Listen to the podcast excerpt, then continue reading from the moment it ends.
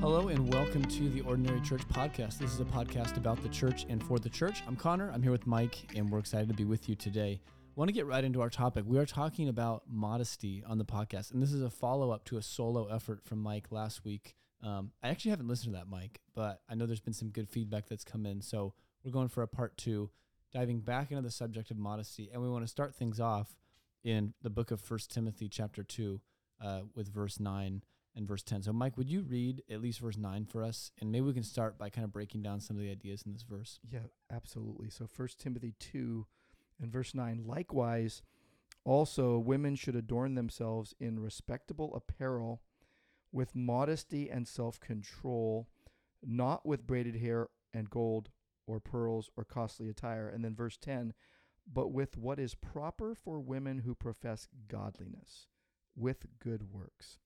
So obviously, this is addressed to women.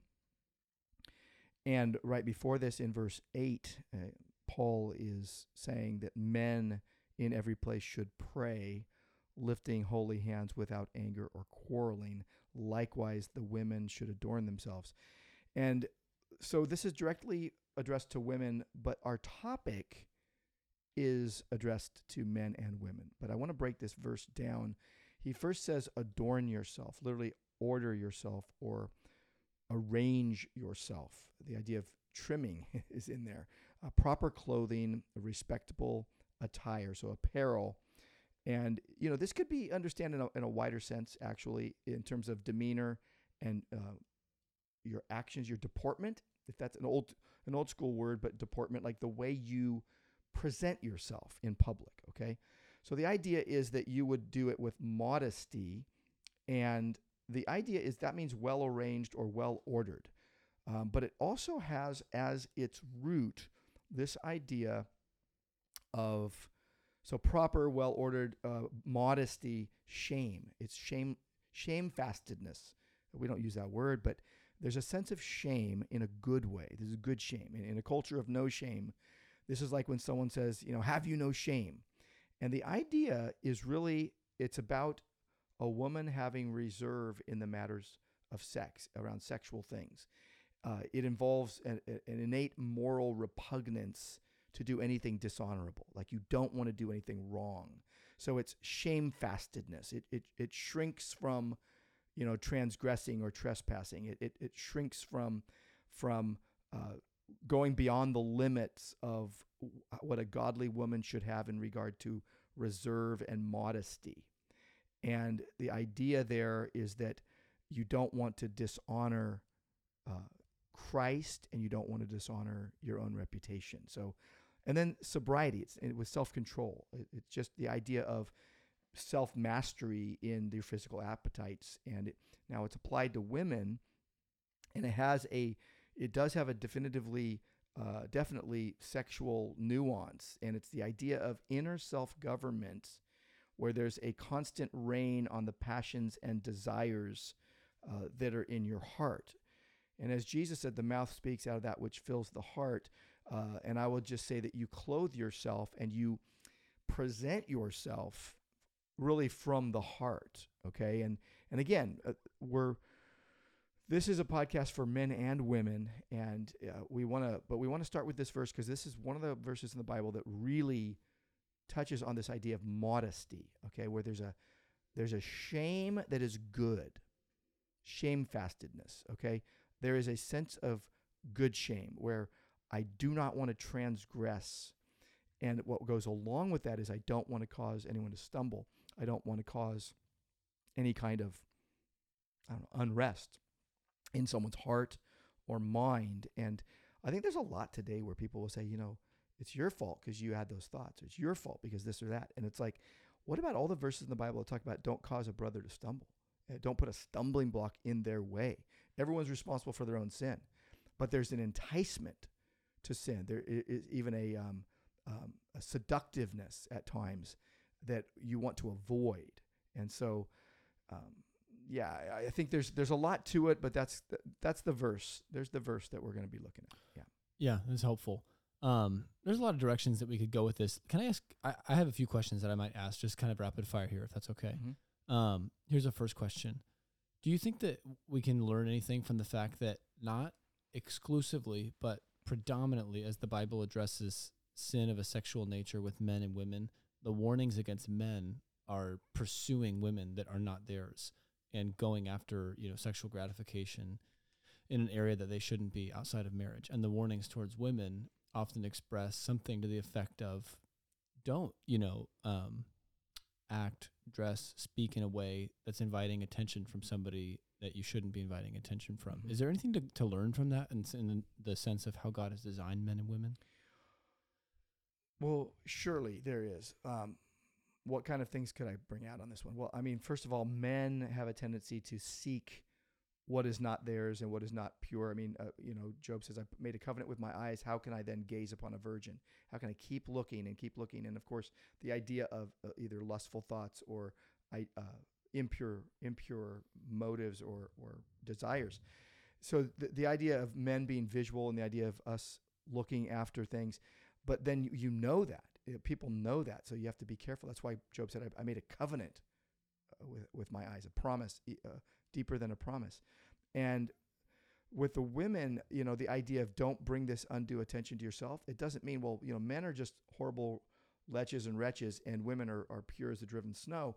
The idea is that everyone, all the image bearers are fallen. Mm-hmm. Okay. And and for a Christian, we're talking this is in a Christian context, right? The issue is in our hearts and in our homes and the household of God and, and to the ends of the earth. But you, you know, we want to have attitudes and actions that seek the praise of God, not the attention of mankind. And so you want to have a, an identity rooted in Christ as a fallen image bearer, not tossed to and fro by every wind and wave of doctrine or what the world, flesh, and the devil teaches or expects. And so, but it really comes to this, I think. Uh, I've heard someone say this recently orthodoxy before orthopraxy. You need correct belief before correct action. So, you know, I, I like, I, I don't personally like to go with the stereotypes of men and women, but I think there's some things that are, a, that are true about men and women because we are distinct and God has given us different roles and different makeup. Uh, sometimes, though, the uh, the characterizations can be like, "Oh, men are all this way, women are all this Right. way," and so you know, just just act different. And I think you need to believe different. I think you need to know the truth, be set free by the truth, live the truth, please God. You know, Yeah. Yeah. That's helpful. Maybe that, maybe that wasn't the most helpful direction to go. But maybe if I could take a step back, um, both of us took a stab at kind of trying to define um, biblical modesty, and maybe that would just be a helpful thing to put on the table. Um, do you want to kind of offer how you how you would define this is what the Bible says about modesty? I think it's probably good that we do that since this episode is called It- Modesty yeah. Defined. Yeah, we should we should probably do that. called Modesty Defined. Okay, so my definition is this, and it's just brief and it's kind of it's a broad brush in a way, but it's attitudes and actions that seek the praise of God, not attention from man. It's really helpful. Yeah, attitudes and actions seeking the praise of God, not attention from man. Yeah. Do you want to um? Would you expand on those last two ideas? Praise of God, not seeking attention of man. Mhm. Just how that factors into modesty. Sure. You know, I think it's linked to humility, not pride. I think that, you know, as we equip believers, even as we're equipped by the Holy Spirit, as as the word has its effect upon our life, I think that there's going to be this idea that we we know we know ourselves in relation to God and we want to be living under God in a way that is appropriate. And uh, there's uh, this hum this humble stance, is this humility of mind, not a prideful, self-filled mind. And so, and we're confessing that and repenting of that when we do, uh, you know, see that about ourselves or or sense that. But the idea of you know getting into the practice of everyday life, it's our attitude and actions. And if we're wanting to live to the glory of God, do everything in the name of Jesus, do everything to praise God, that means that we'll be pulling ourselves and and uh, really driving ourselves in one direction and not just saying, "Oh, you know, God, um, I'm going to wear this, that, and the other, and say this, that, and the other." But you know, to your praise, like I think the idea. Let's just talk about the modest dress, okay? Dress in a way that is honoring God. We say that to the praise of God. So we're not going to stand out to others by dressing in a way that brings attention to us and away from God. It, to me, that just is just so simple. But for example, okay, uh, wearing too little clothes, okay, bringing sexual attention to yourself, or wearing, okay, here's one wearing overly modest clothing, like outdated clothing, like dr- dressing in a big potato sack. that is going to draw attention to yourself. Mm. So, you know, I'm one time, my, one of my daughters and I, this is total side here, but one of my daughters and I were at a boba place. We were sitting there on a patio, and a lady walks up. She's going into the place, and she comes, walks back out, and she's got a rat in her shirt, Mm, poking out of the top of her shirt. as one does. And we, we, uh, she had a boba in her hand and a rat in her shirt, and we were just like, and the thing is, it's like those guys who wear parrots. You ever seen a guy that wearing a parrot? I have. it's like this is all about watch look at me look at me okay it's the person who carries a snake around in a bag Yep. okay uh, and that, those are the egregious examples but i mean you go out in public with that with a parrot Right. or a rat in your shirt or a snake in your hand in a bag you're saying please look at me when you when you wear bright red hair and your hair is usually blonde i mean when you cover yourself in tattoos to the nth degree or when you just strut around and and and kind of have a swagger it's like or or you you have to be the person that always says the funny thing Hmm. you know Right. so i, I mean i know i just threw out a sprayed a whole bunch of ideas out there but like okay here's the thing Th- this is the idea that um, it's not just about you can wear whatever you want and do whatever you want and say whatever you want as long as you're quote unquote not trying to draw attention to yourself Right. Right. that doesn't make any sense uh, are you dressing in a way that's not going to distract others Right. are you trying to draw attention to yourself those are really simple questions to answer Yep. Yeah, I um there's just different directions to go. I, I agree with what you're saying a lot, Mike. And I think that um, you know, I bet a lot of us would be helped by and this is this shoots absolutely to both guys and girls. You know, as you're not just, you know, getting ready in the morning, but when you're shopping for clothes, but also when you're getting ready in the ready in the morning, just asking the question, am I putting this shirt on? Am I putting this outfit on to the glory of God? You know, is this a choice that I'm making to try to be uh you know, reverent, try to try to be respectful. The word for self control in our sec, in our First Timothy passage, it has the wisdom idea bound up in it. So is this is this a wise way to go forward with my day to day?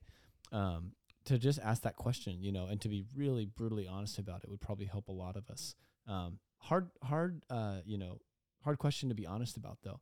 Very easy to justify and to make excuses for why. Oh no, it's really not so bad. Everybody's doing this. So one thing we um, we're just talking about, Mike, is that sometimes the, the choice to be modest is a very bold choice Mhm. because even the Christian culture at times might push in, in ways that are honestly unhelpful. And we, you know, we recognize this at, at points, even just on the plaza, you know, at our church, for example, and to make the choice to say, no, I'm, I'm actually going to dress in a way that I think is uh, truly honoring to Christ, not seeking attention outside of the, the right, you know, places that God has designed for that attention to come. Um, that's a bold choice, you know, that really will at times set you out, even possibly from the Christian community. Um, but uh, this is First Peter three, verse four. Let your adorning be the hidden person of the heart with the imperishable beauty of a gentle and quiet spirit, which in God's sight is very precious. So there's good attention coming from the Lord when we make those kind of choices, even Mhm. if they're challenging. Mhm. Yeah, Mike. Any kind of closing thoughts from you as we bring this one towards an ending? I've got a couple things rattling around in my mind. Hmm. Let me say two things. Uh, I really liked what you just said, and uh, I guess one is this. Let's just say I'm going to talk straight to the heart of, of those who are listening, and maybe um, maybe there's somebody who is looking at what other people are wearing and constantly kind of feeling why are they doing this you're thinking you're judging them you're you're you're struggling you don't want to judge but you're struggling because you're like why do they keep doing this and I've tried to say something and they they they just laugh at me or they let's say I've said something to someone about modesty they don't like my standard they say I'm wrong and then they get their friends or their parents to tell me I'm wrong you know that kind of stuff which has happened it happens all the time. Okay we have a tendency to either self-condemn or self-congratulate. And it could be that if you're looking at others and saying well why are they doing that? you might truly be grieved in your heart. And you know God knows your heart. But you might also be self-congratulating like you know I'm not like that like the publican thank you lord that I'm not like that person. I have to be really careful about that. Let's say there's a person who has fallen hard in this kind of thing the other end of the spectrum where you've worn clothes and you knew you were trying to entice guys or or uh, you know get girls however it is or you're saying things, or you're looking, or you're having that flirtatious Mhm. kind of idea Mhm. in your mind and in your heart, and it's coming out, and everyone knows you as a flirt or as a seductress or what have you. You could be tempted to really condemn yourself if right now you're feeling like, man, I've blown it. Yeah. Okay. And to you, I would say, if that's you today, I'd say there is forgiveness in Christ. Confess your sins to Him. The blood of Christ does avail, does is effective. Um, and I think again, it takes us back to you want to be humble in your heart, not proud. And the idea that if you're if, if you go by this definition, if you, if you accept my definition, that's attitudes and actions seeking the praise of God, not attention from man, that you would have a shamefastedness. Maybe that becomes part of your vocabulary. That you would you would seriously say, say, I do have shame. That I would not want to bring shame to the name of Christ, which I profess, Right. and that that you you wouldn't go to the opposite poles of self condemnation or self congratulation, but that you would you would seek to always stay in a humble posture and a humble uh, heart towards God. Yeah, I just to, to add on to that idea, I was just thinking as we've been talking, the fact that this is such a struggle for so many people, almost to the point of being like like ubiquitous. It just reveals to us exactly what you're talking about, just our desperate need for the cross. Um, you know, even in this conversation, the fir- the foremost heart response should not be, "Oh my goodness, I recognize I've been doing things wrong. Let me go and clean up my life." But wow, the fact that this is such a struggle for me, you know, to put on clothes that aren't going to be bringing attention to myself, it actually reveals to me something about my heart, which is that I'm so desperate for attention. You know, and this is guys and girls, whatever whatever a guy is doing to draw attention to himself as well. But this points out something deep inside of me that I'm desperate for attention. It points out how much I lack contentment in God, and so it just drives me to the cross to say, "Oh my goodness, Lord, I I." It would be the easiest thing in the world to just be a modest person, were it not for my sin Mm-hmm. and I just I long for that attention. So Lord, forgive me, please. You know, uh, have mercy on me. Mm-hmm. So I just I think that's helpful for all of us to think about. Awesome. A- a- And a couple more thoughts uh, on modesty. You know, the biblical basis, the goal of our lives, you know, appeal to you, brothers, Romans 12 1, by the mercies of God. You know, all the mercies of God in Christ seen in Romans 1 to 11. Present your bodies as a living sacrifice, holy and acceptable to God, which is your spiritual worship. Do not be conformed to the world, but be transformed by the renewal of your mind. 1 Corinthians 6:19, you are not your own, but were bought with a price. Glorify God in your body. Colossians 1:10, walk in a manner worthy of the Lord, fully pleasing to him, bearing fruit in every good work and increasing in the knowledge of God. And and the goal of our clothes, you know, 1 Peter 3, uh, do not let your adorning be external. Let the adorning be the hidden person of the heart. Uh, this idea of um, not honoring yourself, but honoring the Lord and helping weaker brothers and sisters. You know, uh, Romans 14, let us not pass judgment on one another, but rather decide, here it is, never to put a stumbling block, skandalon, or hindrance in, in the way of a brother. Mm. So I think uh, if you truly want to honor the Lord and seek wisdom from Him, you'll be honest with yourself. You'll you'll listen to what the Spirit says in the Word, and out of that will flow thoughtfulness and selflessness and intentionality in how you clothe yourselves. And you know, uh, we think sometimes I think that we think the standard of truth is whatever we we say it is. But if you truly want to honor the Lord, just be honest and and know um, you should be willing to sacrifice looks and preferences and comfort if you're going to deny yourself Mm-hmm. and follow Jesus. And we I think we've gotten desensitized to many of these things in our in our lives in our in this culture. Um, let me say this too: uh, self control sticks out in 1 Timothy two nine. People make excuses. All right, they put comfortability and convenience above the responsibility of a daughter or son in Christ to be modest. Uh, Christians need to use discernment. I, I'm on a rant here, but I'm going to keep rolling. Uh, discerning the word of God, which is clear, but also discerning your own heart, uh, where you're being selfish or unwilling, um, maybe to give up your yoga pants on a Sunday night youth group because you you you can care uh, more about your own comfort and convenience and appearance than the hearts and minds of fellow believers. There's there's an example for you. Um, uh, most of us know what's appropriate and what's not. Okay.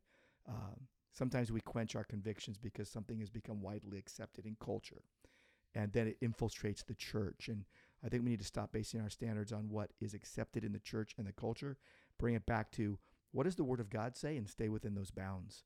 Um, and just a couple other things is the modesty thing. It's the posture of your heart. It really is. It's shown through the way you carry yourself, which includes what you wear. Uh, the ultimate purpose. What is it?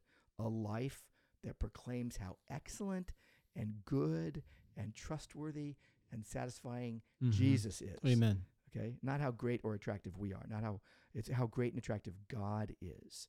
Um, and and again, Scripture and conscience tells you how to dress. That's good. I, I have nothing to add. Are we are we ready to wrap? Yeah. All right, we're ready to wrap. Listeners, thanks uh, for listening. Hope that was helpful to you. We love you. and We pray for you. Uh, pray that you would take some of these things to heart and uh, that the Lord would use it to help you and bless you. Uh, until next time, God bless you. Hope you have a great day, and we'll talk to you next time on the podcast.